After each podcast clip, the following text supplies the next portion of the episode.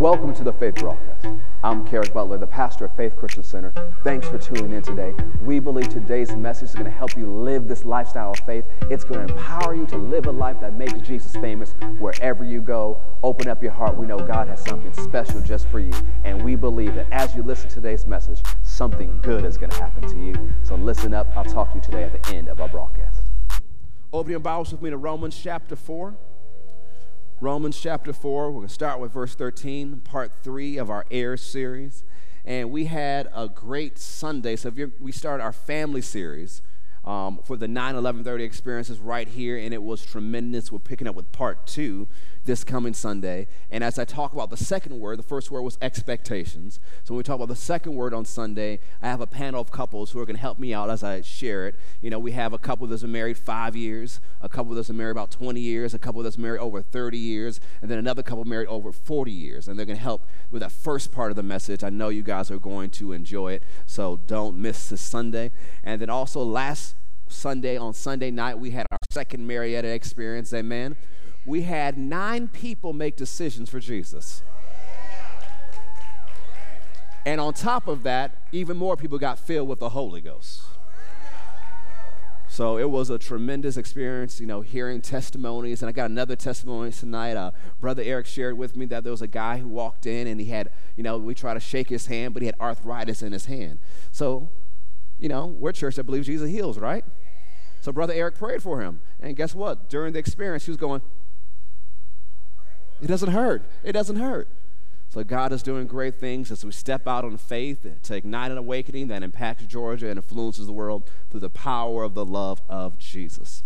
So Romans chapter 4, verse 13, we're doing a series on midweek right now called Heirs. And if you missed part one and two, make sure you go to the Faith Plus app or you can see on YouTube and catch up with us. Greeting for everybody watching us online and on Faith Plus. If you're on Facebook or Twitter or YouTube, share the link on Faith Plus. Thank you for tuning in.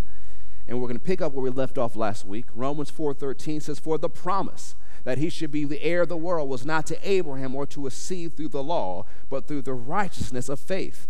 The New Living Translation says it this way clearly, God's promise to give the whole earth to Abraham and his descendants was based not on his obedience to God's law, but on a right relationship with God that comes by faith. So, one of the things we looked at is we looked at Abraham extensively last week and the week before, that Abraham came before the law. That's why he couldn't be judged by the law because the law wasn't here yet. So, how did God deal with Abraham? By promise. God said something. God made a promise to Abraham. Abraham believed it. It was credited to him as righteousness, and God was able to bless him.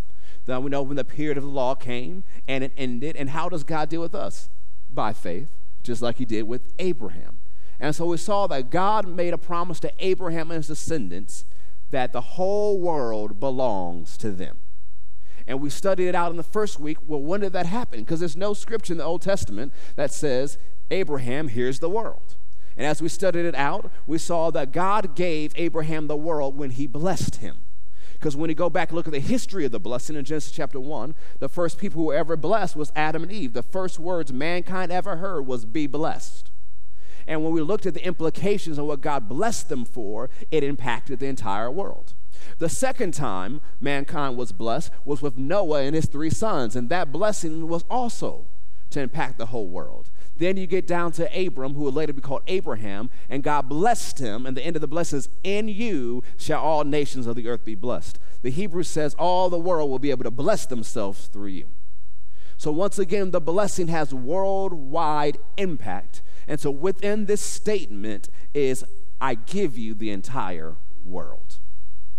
And as we study it out, we see in the scripture, in Genesis 26 specifically, it's called the oath that I made to your father Abraham.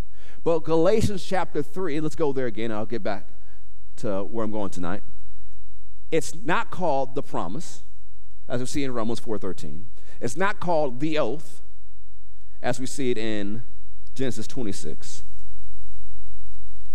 but it goes by another name. Galatians chapter 3, verse 8, and the scripture foreseeing that God would justify the heathen through faith, preached before the gospel unto Abraham, saying, In you shall all nations of be blessed. So then they which be of faith are blessed with faithful Abraham. And we're of faith, right? So it's called the oath, it's called the promise, it's called the gospel, it's called the blessing.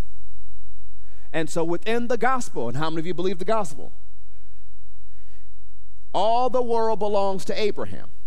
And the promise we saw was not just made to Abraham alone, but all his descendants. And it says, if, you're the, if you are Christ, you are Abraham's seed. You're as much a descendant of Abraham as Isaac is, whether you have Jewish blood or DNA or not. If you belong to Jesus, you are the seed of Abraham, which means the whole world belongs to you. And so, as we looked at that, we saw how Abraham and Isaac lived their lives and had this certain manifestation of that promise in their life. And one of the things we realized about Abraham and Isaac, they were not perfect. They had issues, great issues. You better not do some of the stuff that they did. But when God was dealing with them, it wasn't based off of their performance. Because God doesn't deal with you based off of your performance either. What was it? It's based off of faith. They dared to believe God and they saw that promise manifest in their lives. So let's go back to Romans 8. Say, the whole world belongs to me because I belong to Jesus. And we have to understand if the whole world belongs to us, then we have the responsibility of bringing the gospel to the entire world because it's ours. When you began to think about this, even in your local community, I have a responsibility of praying for my community because it belongs to me.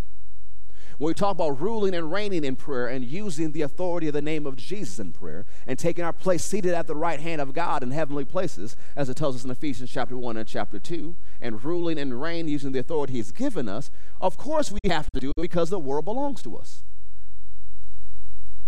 We have to have this thinking that the whole world belongs to me. And as we looked at it last week, we are owners with stewardship responsibilities. So we have to be good stewards with what God has placed in our hands. So, Romans chapter 8, verse 16 the Spirit Himself bears witness with our spirit that we are the children of God. How many are the children of God? If you're born again, you are a child of God. And the Holy Spirit bears witness. That phrase bears witness means gives evidence to. So when you are born again, the Holy Spirit came on the inside of you. He lives on the inside of you. If you're saved, you have the Holy Ghost. There's no such thing as a Christian who doesn't have the Holy Ghost. If you don't have the Holy Ghost, you ain't saved. Because as soon as you're born again, the Holy Spirit Himself moved on the inside of you. And one of the things He does on the inside of you is gives you evidence that you are the child of God that some of you may not even know the right words to how to describe it after you're born again, but you just knew that you knew on the inside something changed. I belong to God now. He is my Father. You knew that on the inside. But that's not all the Holy Spirit bears witness to or gives evidence to. Yes, He gives evidence that you're the child of God, but let's keep reading to the next scripture. And if children, then heirs. So the Holy Spirit gives evidence to your spirit that you're an heir. Heirs of God and joint heirs with Christ. If so be that we suffer with them, that we may also be glorified together. Notice you're not a sub heir of Jesus, that Jesus gets the most and you get what's left. The scripture clearly calls you a joint heir, that whatever Jesus won because of his triumph, whatever Jesus got because God blessed him because of his obedience, Jesus shared with you and the Holy Spirit's on the inside of you, reminding you you are a child of God. You are an heir of God. You are a joint heir with Jesus Christ. That is what the Holy Spirit is doing on the inside of you right now. That's why when we began to share these things a couple Sundays ago, faith began to rise in your heart. And we have Minister Dathan sing it out by the Spirit, and the Spirit just took over in a wave of worship. Why? The Holy Spirit was confirming that it all belongs to you. Go to 1 Corinthians chapter 2. 1 Corinthians chapter 2. It's part of the work of the Holy Spirit. Jesus says one of the things the Holy Spirit will do is he will guide you into all truth. Jesus says, There's many things I want to say to you right now, but you're not able to hear it. But when the Spirit of truth comes, He'll guide you into all truth. So the Holy Spirit is giving evidence to your spirit. 1 Corinthians chapter 2, verse 9, but as it is written, eye has not seen, nor ear heard, neither has entered into the heart of man the things which God has prepared for them that love them. And people like, oh, that's such a wonderful scripture. Eyes haven't seen, ears haven't heard. Isn't that amazing? Keep reading, gets better. But God has revealed them unto us by his Spirit. So the Holy Spirit is revealing to your spirit what eye hasn't seen and what ear hasn't heard what hasn't entered into the heart of man. The Holy Spirit is actively revealing those things to you if you let Him. But the problem is, so many Christians are so carnal, they won't know the Holy Ghost if He walked in the room with a red hat on. So, how can He reveal Himself and reveal what He wants to say if people don't listen to Him? So, the scripture continues to go.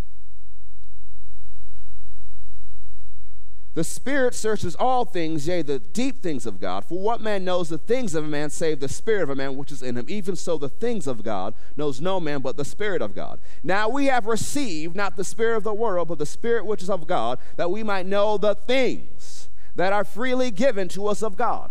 So, one of the reasons we've received the Spirit is so that we can know what God has already given us. Not what He'll give us in the sweet by and by, not something in the future, what God has already done. And one of the things He's already done is give you the entire world. But you only realize that through the work of the Holy Ghost.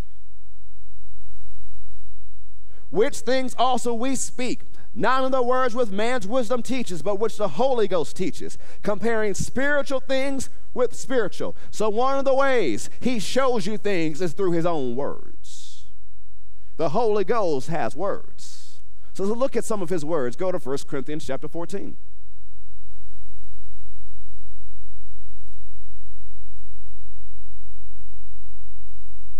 First Corinthians chapter 14, verse 2.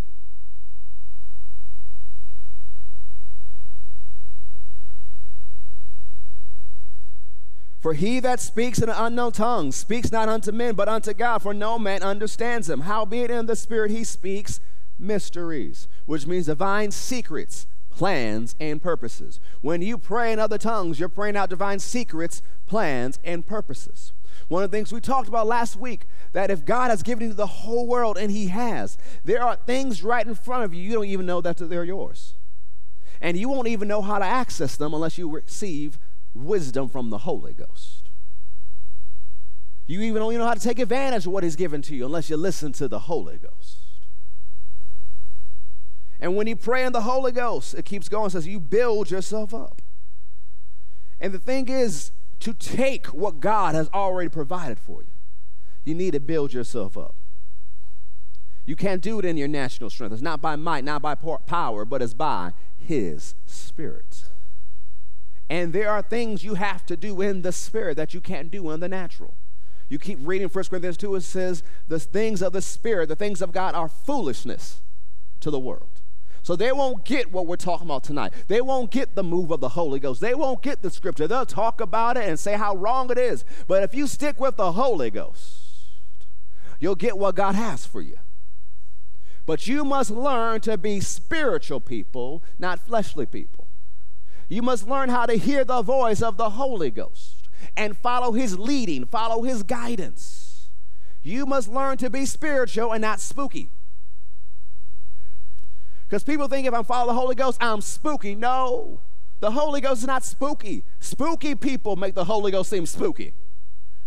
But the Holy Ghost is not spooky. He will lead you and guide you. He will talk to you through your spirit. That's why a lot of times when you hear God talk to you, it sounds like you a little bit.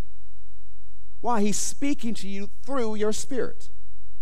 So it's the Spirit of God speaking through who you are, and it uses phrases that you're familiar with. Because He's speaking to you through your spirit. But you must learn to be spirit conscious. All of us are body conscious. Some of us are soul conscious.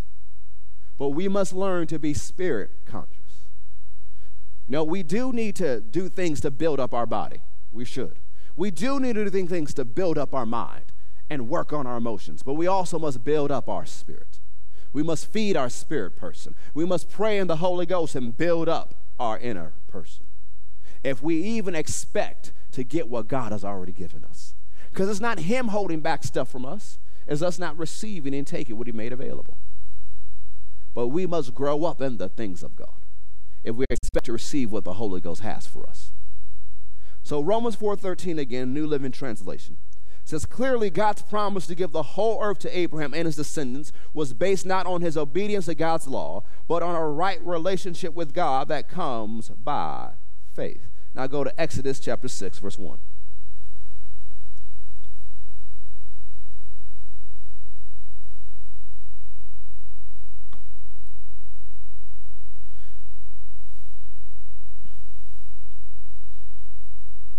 We've looked at Abraham and Isaac. We might get to Jacob and Joseph today. But notice what God says to Moses, referring to Abraham, Isaac, and Jacob and Joseph. Then the Lord said unto Moses, verse 1 Now shall you see what I will do to Pharaoh, for with a strong hand shall he let them go, and with a strong hand shall he drive them out of his land. And God spake unto Moses and said unto him, I am the Lord, which in Hebrew, I am Jehovah. I and I appeared unto Abraham, unto Isaac, and unto Jacob by the name of God Almighty, or El Shaddai. But by my name Jehovah was I not known to them. And I have also established my covenant with them to give them the land of Canaan, the land of their pilgrimage, wherein they were strangers. Now, one of the things you have to understand when people read this is first off, they think, okay, Abraham did not know the name of Jehovah. Yes, he did. If you actually study out, Abraham did know that was the name of God. But when you see the word appeared, it means I presented myself, I revealed myself, or I caused them to experience. So the names of God, and there's several of them in the Old Testament and the New Testament, express the different character attributes of God. And so he says, in my dealings with Abraham, Isaac, and Jacob and Joseph, my main dealings with them were to know me and know the side of my character as God Almighty as El Shaddai. So when Abraham was walking around believing he owned the whole world, he was experiencing God manifest, manifesting himself as El Shaddai. When Isaac stayed in the land of Canaan at a time of famine, when the Philistines started having more than he did, but it began to change and he began to feed that whole countryside. And the wells of water began to spring up. And he had so much the Philistines became envious of him that they wanted to make a covenant with them. What was Isaac experiencing? God as El Shaddai. They, God said, I cut my covenant with them. How did he cut his covenant with them? As El Shaddai, the covenant keeping God known as El Shaddai. Go to Genesis 17, verse 1.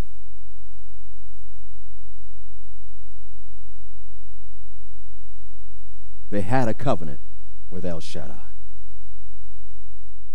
And when Abram was 90 year, years, years old and nine, the Lord appeared to Abram and said unto him, I am the Almighty God. Walk before me and be thou perfect. So let's define what does that term Almighty God or El Shaddai mean. It means I am God all sufficient. It's from the Hebrew, which means to shed or to pour out. It means I am the God who pours out blessings, who gives them richly, abundantly, and continually. John Wesley said it this way I am God all sufficient. The God with whom we have to do is self sufficient. He has everything, He needs not anything. And He is enough to us if we be in covenant with Him. We have all in Him, and we have enough in Him, enough to satisfy our most enlarged desires, enough to supply the defect of everything else, and to secure us happiness for our immortal souls.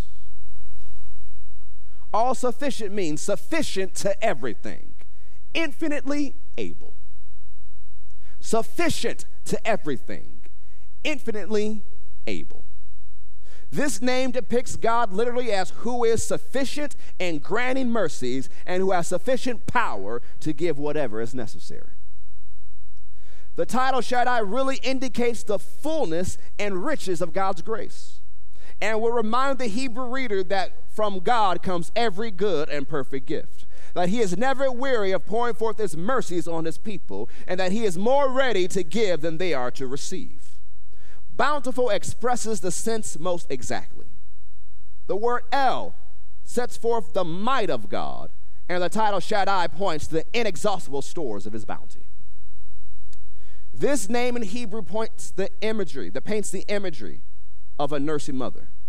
That as long as the baby makes a demand, there will be a supply of milk. So, as long as there's somebody who dares release their faith, that El Shaddai has a supply for them, they will receive a supply.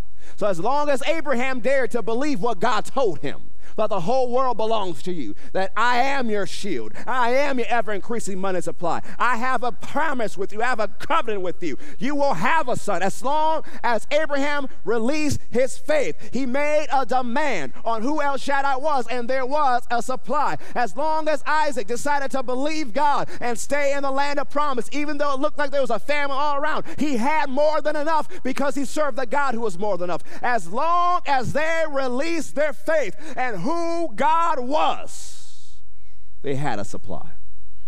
Because they had a covenant with El Shaddai. He is the one who has the supply. And as long as you make a demand, there will be a supply.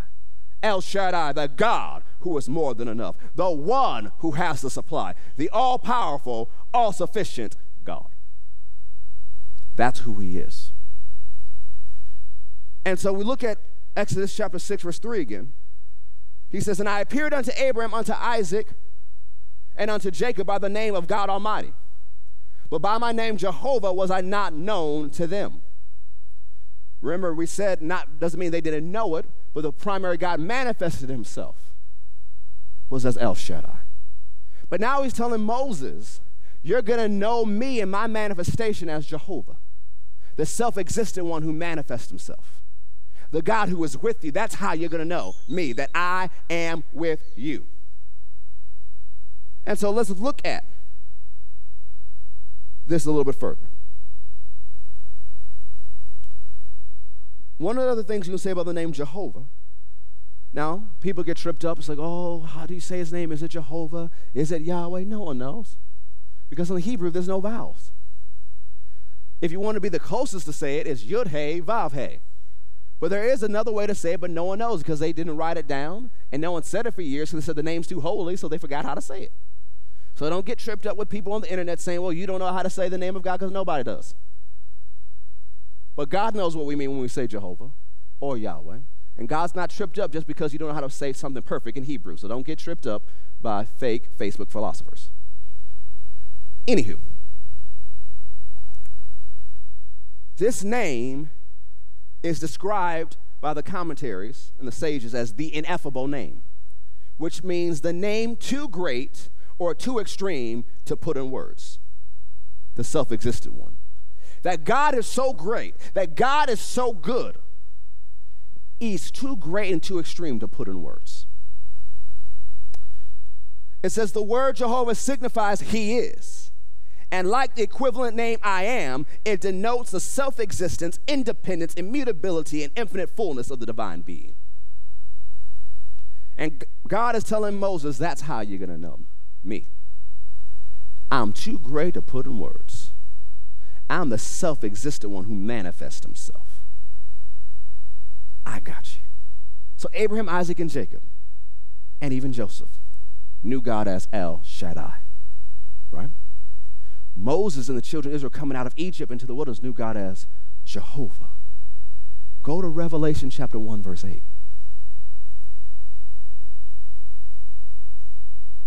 Say, I'm an heir of God. Say, the whole world belongs to me because I belong to Jesus.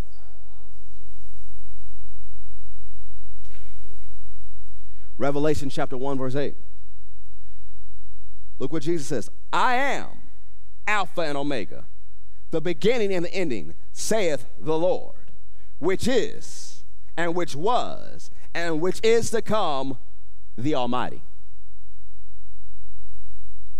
Revelation chapter 4, verse 8 And the four beasts had each of them six wings about them, and they are full of eyes within, and they rest not day and night, saying, Holy, holy, holy, Lord God Almighty, which was, which is and is to come. And the Greek Lord means supreme in authority. But when you look at how they're saying it, you can see the Greek translation, but you can even see what the Hebrew would be. what would they call him in heaven right now? Or how did Jesus appear to John? Jehovah El Shaddai, the Lord God Almighty. I am the self existent one who's too great to be put in words, who manifests myself as the one who has more than enough, who has more than enough supply for you, who has all the power that you need. That's who your God is Jehovah El Shaddai. Now go to Mark chapter 11.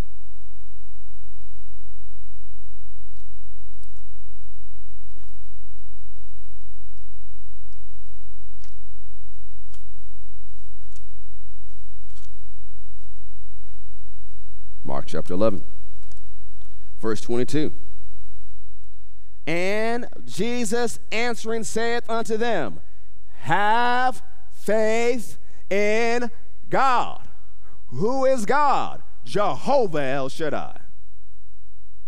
Have faith in Jehovah El Shaddai. Have faith that your God is going to manifest in your life. Have faith that your God is more than enough. Have faith that your God has a supply. Have faith that God has more power than what you need for your situation. Have faith in who He is. Because what happens if you have faith that He is Jehovah El Shaddai, you will have manifestations just like Abraham, Isaac, Jacob, and Joseph. That's who He is to you and you have a covenant with him, just like Abraham did. He is a covenant keeping God. He made a covenant promise of provision for you, a covenant promise of healing for you, a covenant promise for wisdom for you, a covenant promise of salvation.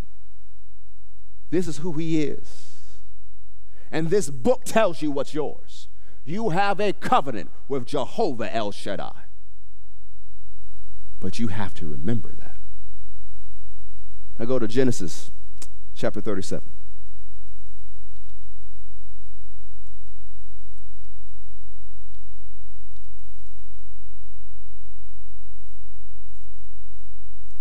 Actually, before we get to Joseph, let's go to. Let's look at Jacob a little bit. Jacob's such an interesting character in the scriptures. So when we get to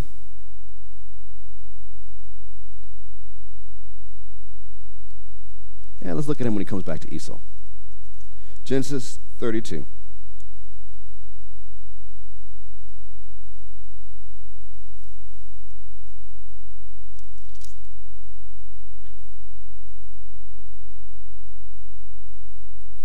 So, one of the things that Jacob's doing now, he fled to the house of his cousin because he tricked Esau out of the blessing.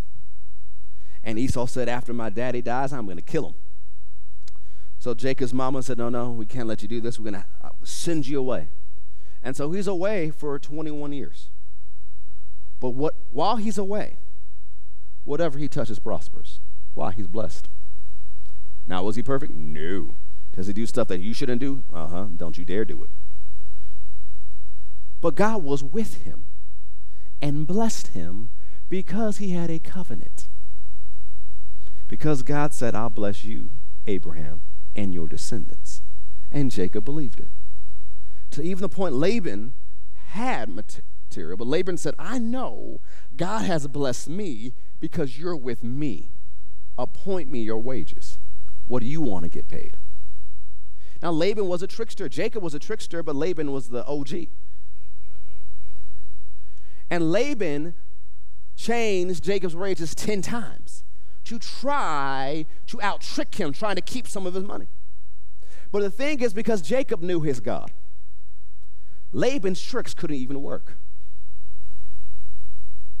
Because God, Jehovah El Shaddai, told Jacob how to get his herd to produce what he wanted it to produce. And through that, you get to later in chapter 31 that it says, By Jacob has he has he's taken all of our father's glory, all of our father's wealth. So the first time you see the word glory mentioned in scripture is talking about financial wealth. And so when Jacob knows it's time to go, long story short, he leaves, but he knows he's going back to Esau. And the last time he heard from Esau, Esau wanted him dead. So he's sending in chapter 32 all these herds ahead of time as a gift to Esau. And what Jacob says to Esau is very interesting. He says, I have more than enough. Why? Now, wait a minute. Jacob was not perfect. No, he had issues. All his wives had issues, which lets you know that was even more issues.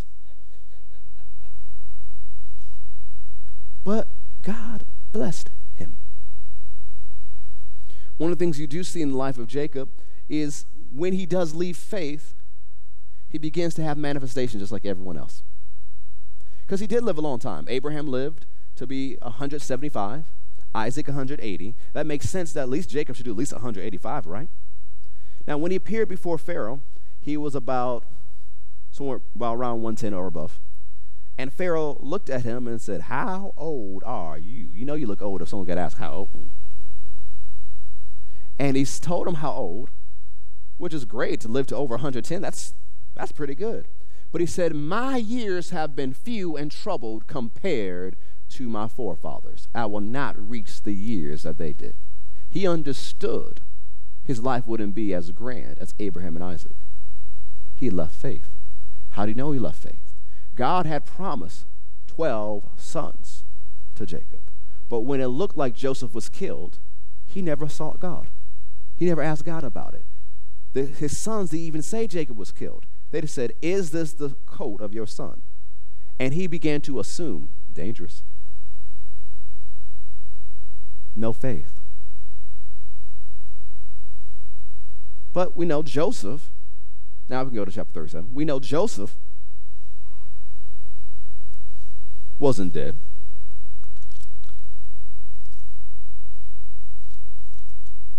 And they his brothers sold him as a slave. And so he gets down to Egypt. Excuse me, verse chapter 39. Verse 1 And Joseph was brought down to Egypt, and Potiphar, an officer, Pharaoh, captain of the guard, an Egyptian, bought him of the hands of the Ishmaelites, which had brought him down there. And the Lord was with Joseph, and he was a prosperous man, and he was in the house of his master, the Egyptian. And his master saw that the Lord was with him, and that the Lord made all that he did to prosper in his sight. And Joseph found grace in his sight and served him, and he made him overseer of his house, and all that he had he put into his hand. And it came to pass from the time that he made him overseer in his house and over all that he had, that the Lord blessed the Egyptian's house for Joseph's sake. And the blessing of the Lord was upon all that he had in the house and in the field. So, what happened? What made Joseph a successful person?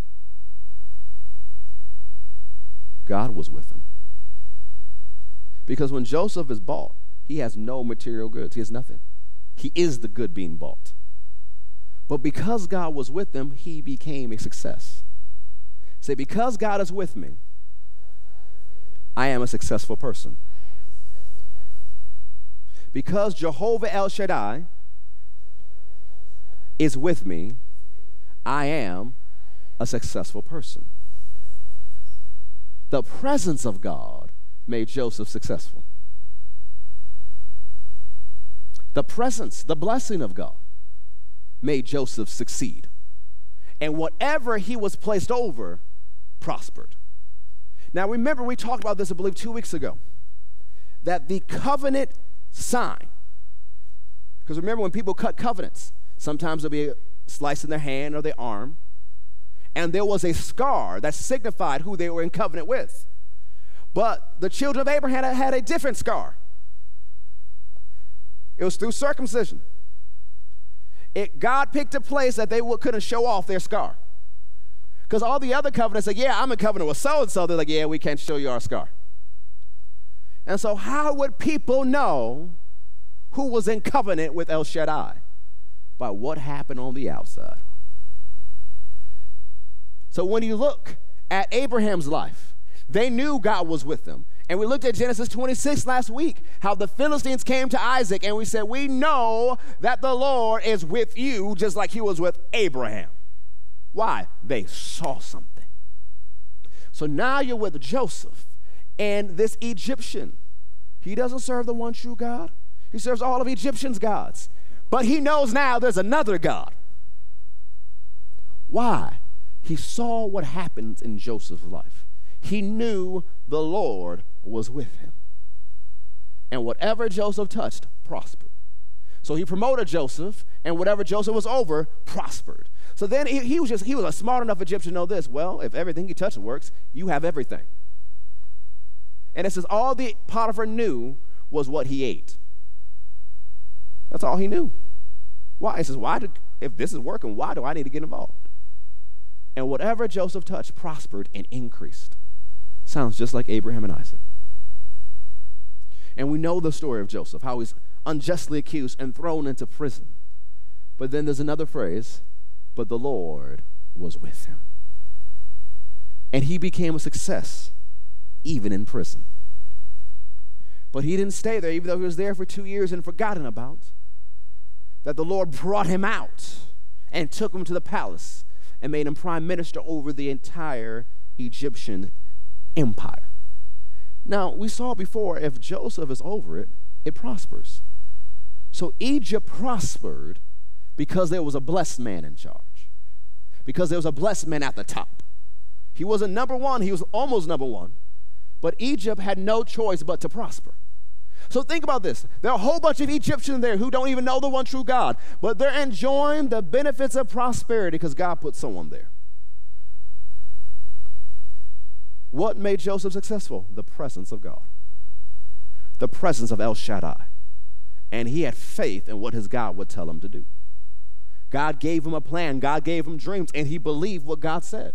Joseph did not have a Bible. The only communication or word he had from God was the dreams God gave him, and Joseph believed what God said to him even since he was a teenager. So, once again, it's not by Joseph's righteous acts that caused him to be successful, it's because he believed God and the presence of God was with him.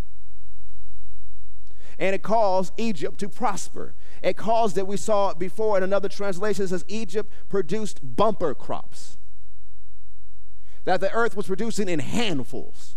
That Joseph was very meticulous about counting everything that came in, but it says eventually gave up because it was too much. Remember how advanced Egypt was in mathematics? You know they had a system for counting high, but you know that's a lot when you can't count no more. And what came in was more than enough for Egypt in the time of famine, because all the other surrounding nations came to them. Where did all that increase come from? The blessed man the man who walked with God, the man who had the presence of God on his life, the man who was surrounded by the Holy Ghost. And you have the Holy Ghost on the inside of you, and you have him resting upon you.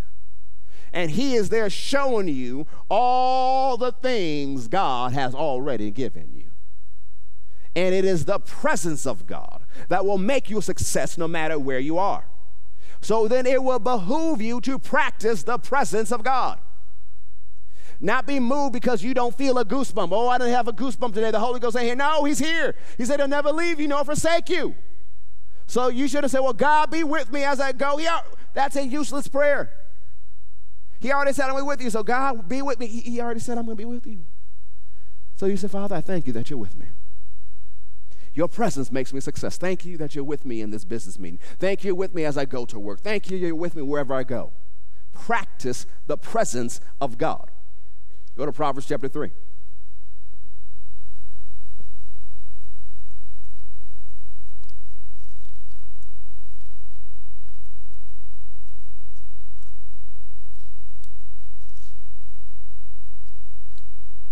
Proverbs chapter 3.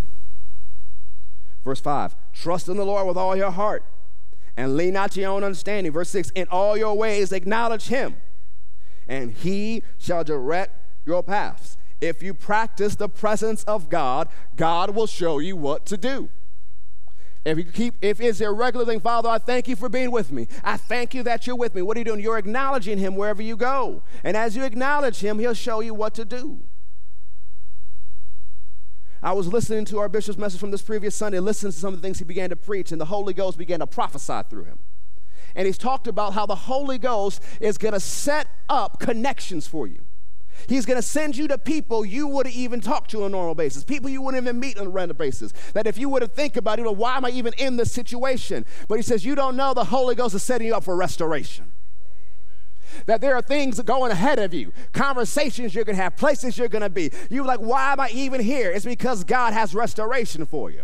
One of the things we talked about last year about the year of abundant harvest, and we began to preach on restoration even last year. The year of abundant harvest has not ended, it's still going. That's the harvest some of you are receiving this year is restoration. It's restitution. Part of the restoration you'll get, you might say, there's no way it can get back to me in that form. That means God doesn't give something, bring to you that is as good or even better quality, and that's still restoration. But you must follow the Holy Ghost to get the restoration because it may not look like what you think it did. Because you're looking for what happened in the past, and God says, I got something better. But you only see it if you spend time with the Holy Ghost and then you pray in the Holy Ghost and you let the Holy Ghost lead you and guide you and you make a decision not to be offended. Just because the nation is offended doesn't mean you need to be offended. Just because Republicans and Democrats are offended, you don't have to be offended. Just because the president and the Congress and everybody else got something smart to say doesn't mean you got to say it. Think about what you would do by violating the law of forgiveness and stepping out from a place where you hear from the Holy Ghost. Is your restoration really worth your pettiness? Is your restoration really worth you getting in the last word? Is your restoration really worth that tweet or that post you want to put up? We must follow the Holy Ghost. And his path is the path of love.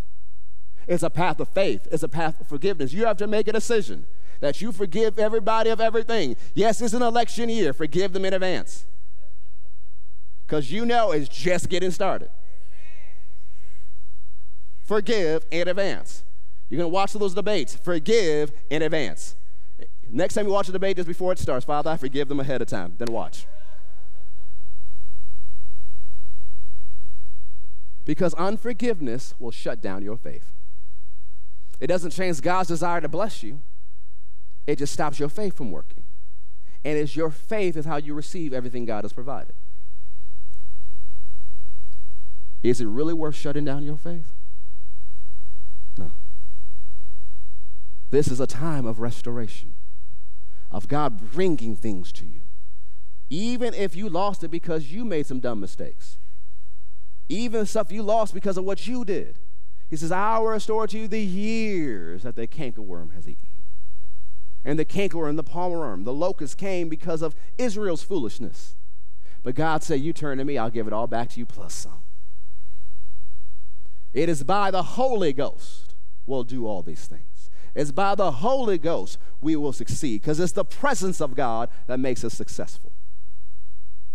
Yes, go to school. Yes, get your degrees. I'm not against education. I'm not against studying to show yourself approved. I'm not against all the research you do. I believe in research. I believe in statistics. I believe in all the analysis you can do. I believe in all those things. But those things alone will not make you successful. It's about the presence of God. Because we define success not as what the world does, but completing the will of God for your life.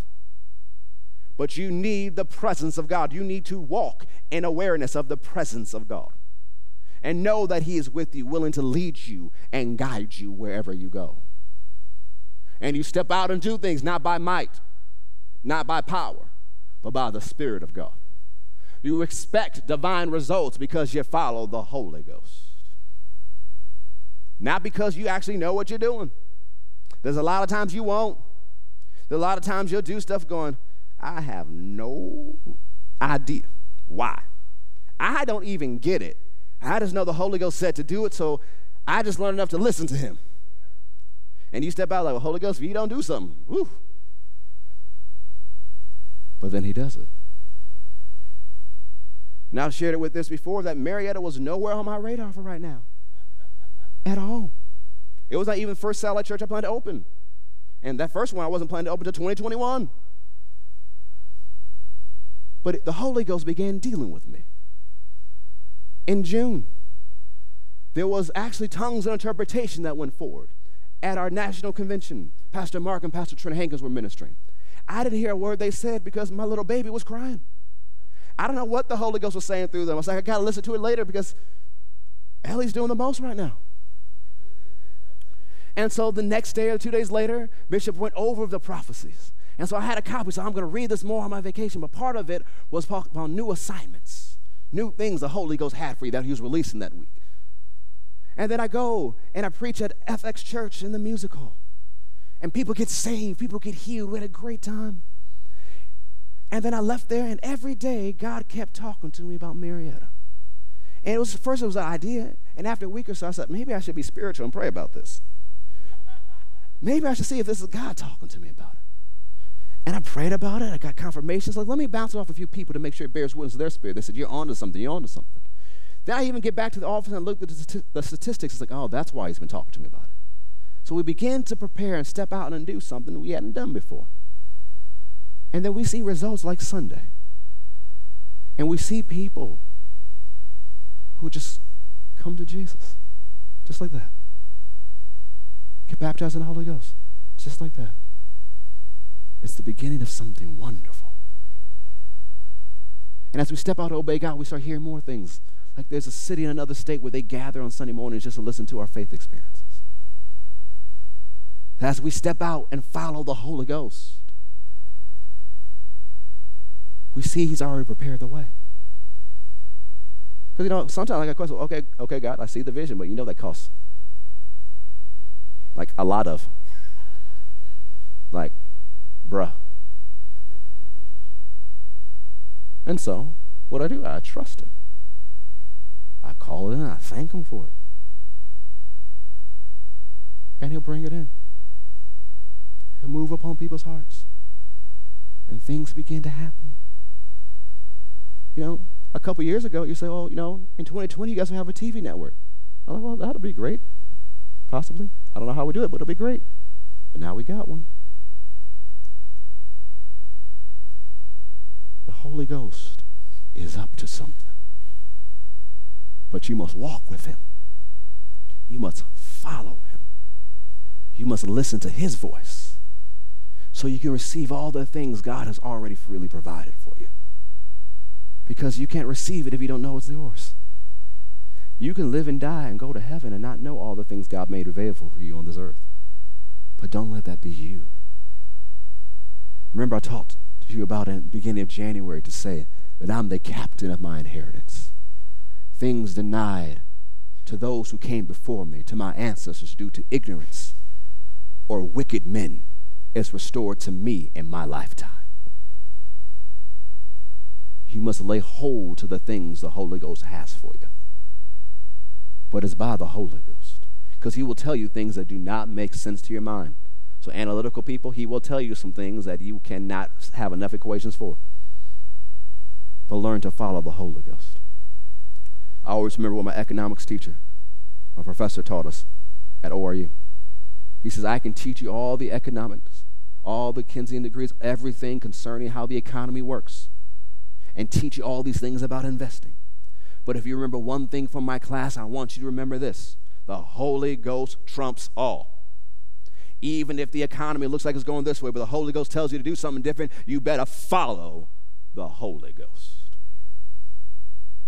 Yes, your research and degrees are needed, but if you have something from the Holy Ghost saying, you better follow me, you better follow him. That's how you'll reap what he has for you. That's how you'll receive the restoration. That's how you're mangaristable. And you're under every istanende. And you go to manda o sebeha mando shala. And that's how you go farther. And that's how you go with more strength. And that's how you go with more energy. And that's how you'll see things you never thought happened manifest in your life. Things you thought were just a far off dream will become a very close reality if you listen to me and follow the directions of my spirit, says the Lord God Almighty. So you must follow the Holy Ghost. You must yield to Him. We must be Holy Ghost people. One of the last major words Kenneth Hagin gave before he went home. It was in February 2003. He went home in September of 2003. And one of the words he talked about the next few years. But one of the ways he ended this prophecy, and he says, Yes, we have said we are a word people, and we are, and that is a good thing. But we must not forget that we are a Holy Ghost. Yes, we are word people, we are faith people, but we are a Holy Ghost people. We believe in the Holy Ghost. We believe in the moves of the Spirit. We believe in all nine gifts of the Spirit. We believe the Holy Ghost manifests today. We believe the Holy Ghost falls today. We believe the Holy Ghost can do more in five minutes than we can do in five years, so we make room for Him. But we must follow Him if we expect to receive what God has for us. So you must step out and obey. Step out and obey today. You must do what the Spirit of God tells you to do. Don't say, well, I'll wait till another day. I'll wait till it seems more convenient. You know, when I was looking at starting Faith Plus and, you know, I was doing, going through all the research last year, I said, man, this is going to be a lot more work added to my plate. Maybe I'll wait till another day and do it. And I just had a sense in my spirit. If you do, there'll be blood on your hands. I'm like, ooh, that's not good for me. That's not a good look. There's a lot of looks that ain't good, but that's one look that I don't like. So I step out and obey him. So he may tell you to do something that's going to add some stuff to your plate, but if he tells you to do it, you better do it. And he'll teach you how to manage your time so you can do it all.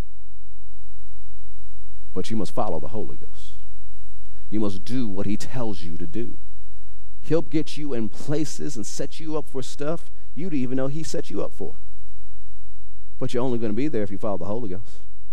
He'll get you to be the, at the right place at the right time with the right people doing the right things but it's by the leading and the guiding of the Spirit of God who lives on the inside of you, who rests upon you. So you need to spend more time praying in the Holy Ghost. Spend more time making yourself more sensitive to the leading of the Spirit of God so that He can do through you what He wants to do through you. He'll show you how to innovate. He'll show you how to mangidaba. He'll show you how to make the best use of the resources put in your hands. Because we looked at last week, the person who's a good steward receives more. So you become a better steward, you'll receive more. That's one of the principles of the scriptures. And there's some things you can be a good steward just using your natural mind and your research.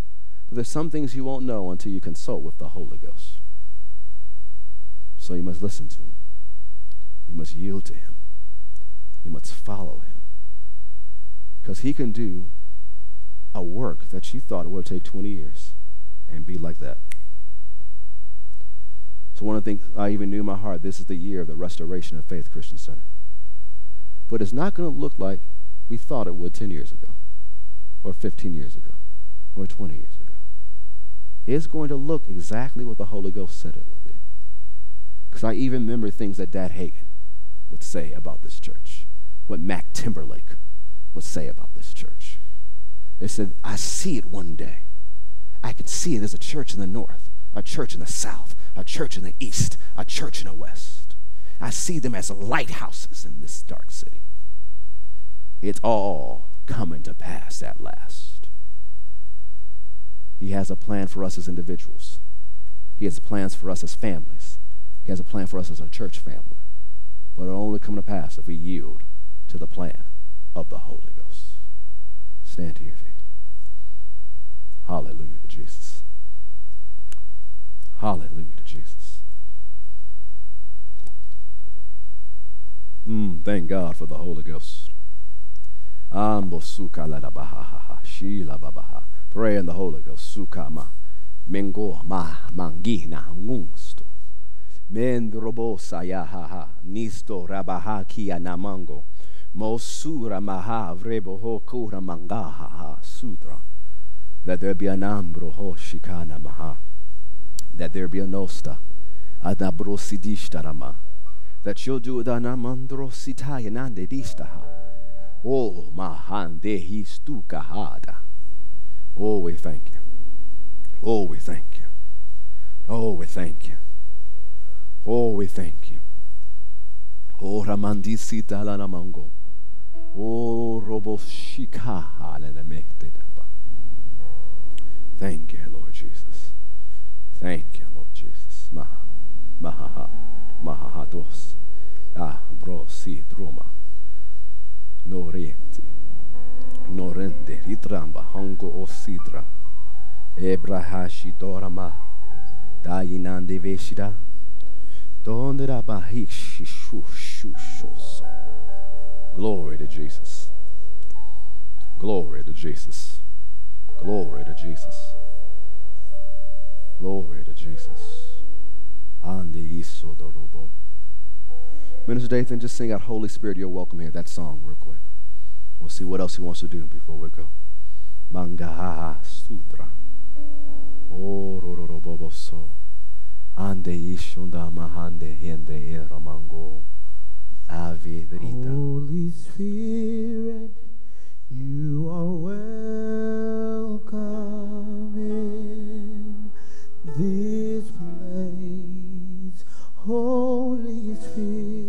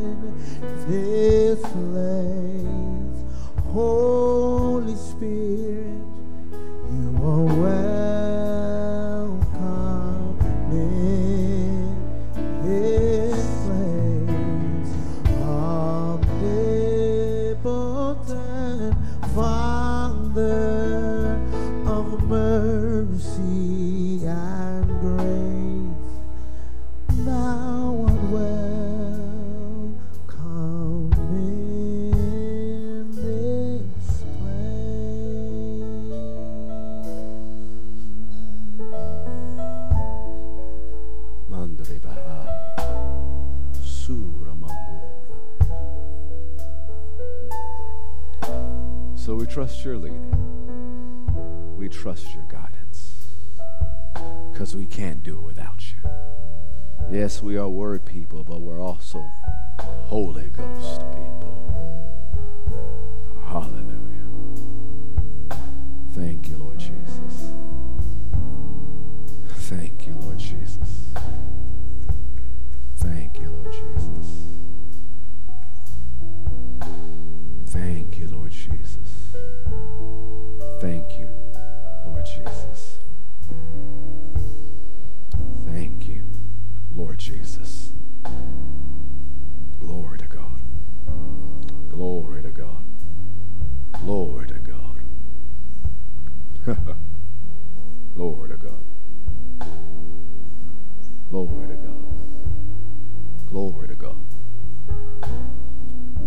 Speak that out, Sister Gwen. Speak it out.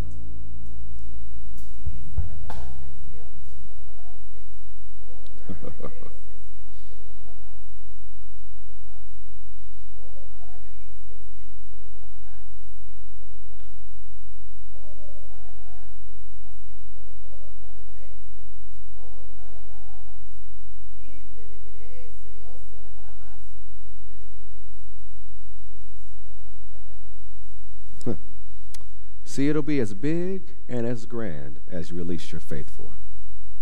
It'll be as amazing and as massive and as large as you release your faith for. Because it's not that my hand is too short. It is not that my power is not enough. It's not even that my power has not been made available. but as if you release your faith and follow me in the day to day. For my word told you that your prayer, effective and fervent, makes power available. So the power has been made available, but you must take te- steps of faith for it to manifest in your everyday life. Yes, it'll manifest in your experiences, but I also want it to manifest in your everyday life. I want it to manifest in your home. I want to manifest in the schools. I want to manifest it at the places of work and the places of market. But you must take steps of faith and obeying the leading of my spirit, says the Lord God Almighty. And as you do that, you'll see my power here, you'll see my power there, and you'll see my power everywhere.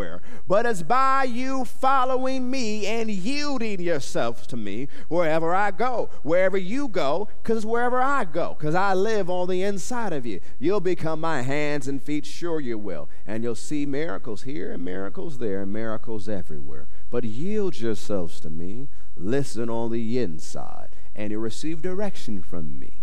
Love those who seem unlovable. Love your enemies. Love those I bring across your way. And don't question the people I have you talk to or the places I have you go, because just know I've set you up for something good. I've set you up for some restoration. I've set you up for things you thought that you could not or should not get, but I decided you get it because I love you. I decided I give that company to you because I love you. I decided I give that land to you because I love you. Not because you did something right, but because my son did something right. And because I love you, I hand it over to you. So stop thinking about your righteousness. I told you in the scriptures as filthy rags. Think about the righteousness of my son, for I've made you the righteousness of God in Christ Jesus. Have faith in who I said you are. Have faith in who I said I am, and you'll see tremendous things happen this year. Yes, it'll be transformation. Yes, it'll be restoration, but it'll be more marvelous than you ever thought, more wonderful than you've ever imagined, dear, more wonderful, more awesome, more grand than you ever thought possible. And you'll know it, and the world will know it, and they'll say it's because their God loves them. Hallelujah. Glory to God. Glory to God. Glory to God. Glory to God. Glory to God. Mangarabasita. Raba shikoa. Thank you, Holy Ghost, for tongues and interpretation of tongues. Davre disto. Bahanda. Mando no sedala. Numenor Isom, you got anything? Erama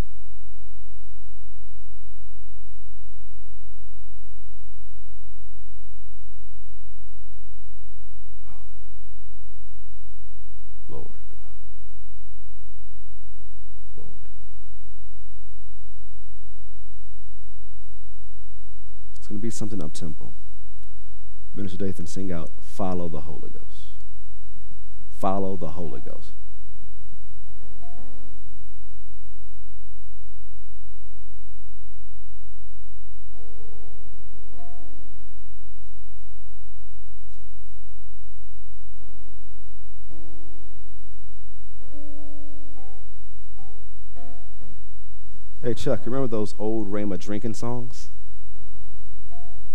Not one specifically, but you remember that field, that camp meeting, where we just be in the presence of God and the Holy Ghost get to moving.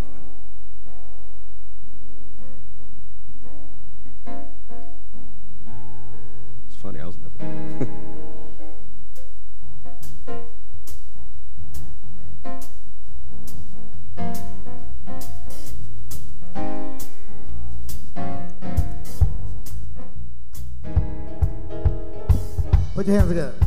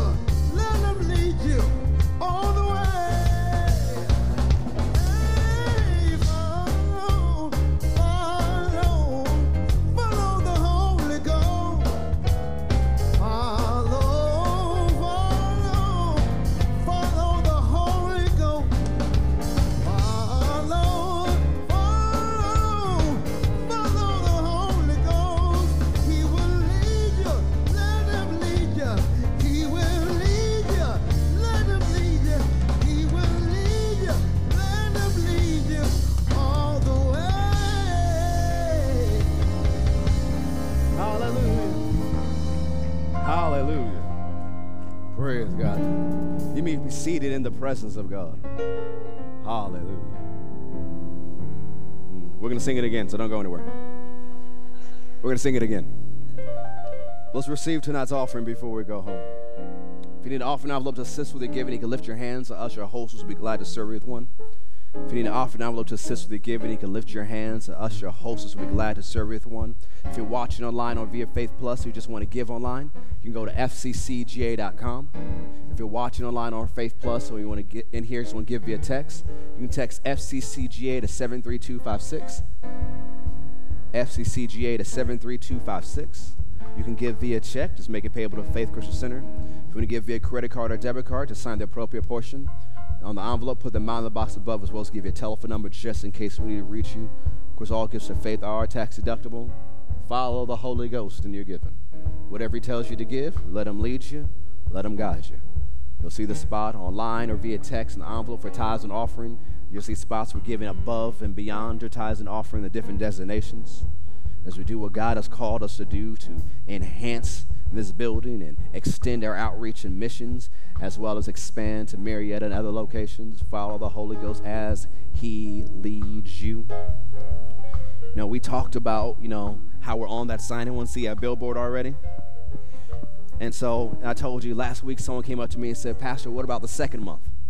Then on Sunday, someone came up to me and said, Pastor, what about that third month? Praise. Thanks for watching today. We hope today's message was a blessing to you that it empowered you to make Jesus famous in every area of your life. Hey, if you want to be a part of what God's doing here at Faith, you know, our vision statement is to ignite awakening that impacts Georgia and influences the world through the power of the love of Jesus. And we'd love for you to be a part. You can find out our different experience times and our different locations by going to fccga.com. If you want to give, you can text FCCGA to 73256. You can also go to fccga.com to give online and be a part of what God's doing here. We'd love to see you anytime you're in our area. We believe God has something good just for you. And anytime you come to our faith experience, we believe you will experience God and His plan for your life. So thank you for tuning in today. We'll see you next time.